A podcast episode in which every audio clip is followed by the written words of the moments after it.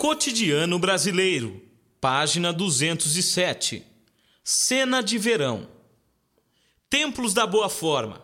Vamos lá! Braços arremessados à frente, bumbum arrebitado aos ares, que é hora do culto ao corpo. Suor e magia ao som de mil megahertz para exorcizar gordurinhas indesejáveis, ossos salientes, barriguinhas e culotes arqui-inimigos da beleza.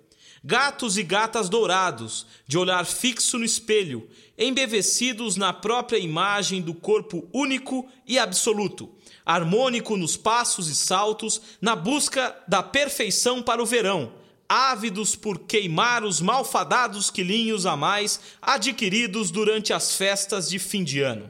Há academias para todos os gostos e estilos. Muitas têm aparelhos computadorizados que indicam para cada aluno a carga e a sequência de exercícios a serem feitos. Há aulas de ginástica diferentes, que combinam boxe tailandês e treinamento militar. Há piscinas semiolímpicas em espaços com paredes de vidro e teto retrátil. Há salas de musculação com equipamentos de última geração com monitores de TV dando o tempo todo dicas de saúde e nutrição. E para descansar de tanta malhação, há jacuzzis instalados em salas com cascata, iluminação tranquila e aromas relaxantes. O ambiente é alegre e gostoso, e os próprios alunos, super coloridos em suas malhas de malhar, se encarregam de enfeitar os locais. Em matéria de malha, vale tudo: malha curta ou comprida, inteira ou duas peças, cavada ou fechada, mas sempre ricas em detalhes.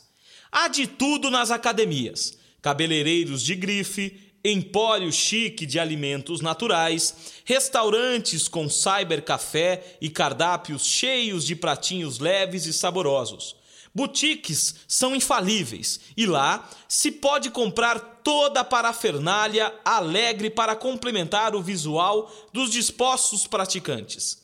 Academias, uma indústria que cresceu como um bolo de fermento feito em casa. As academias suam a camisa para atrair o pessoal para a malhação.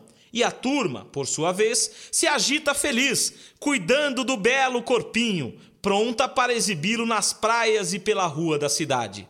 Verão, a estação mais narcisista do ano.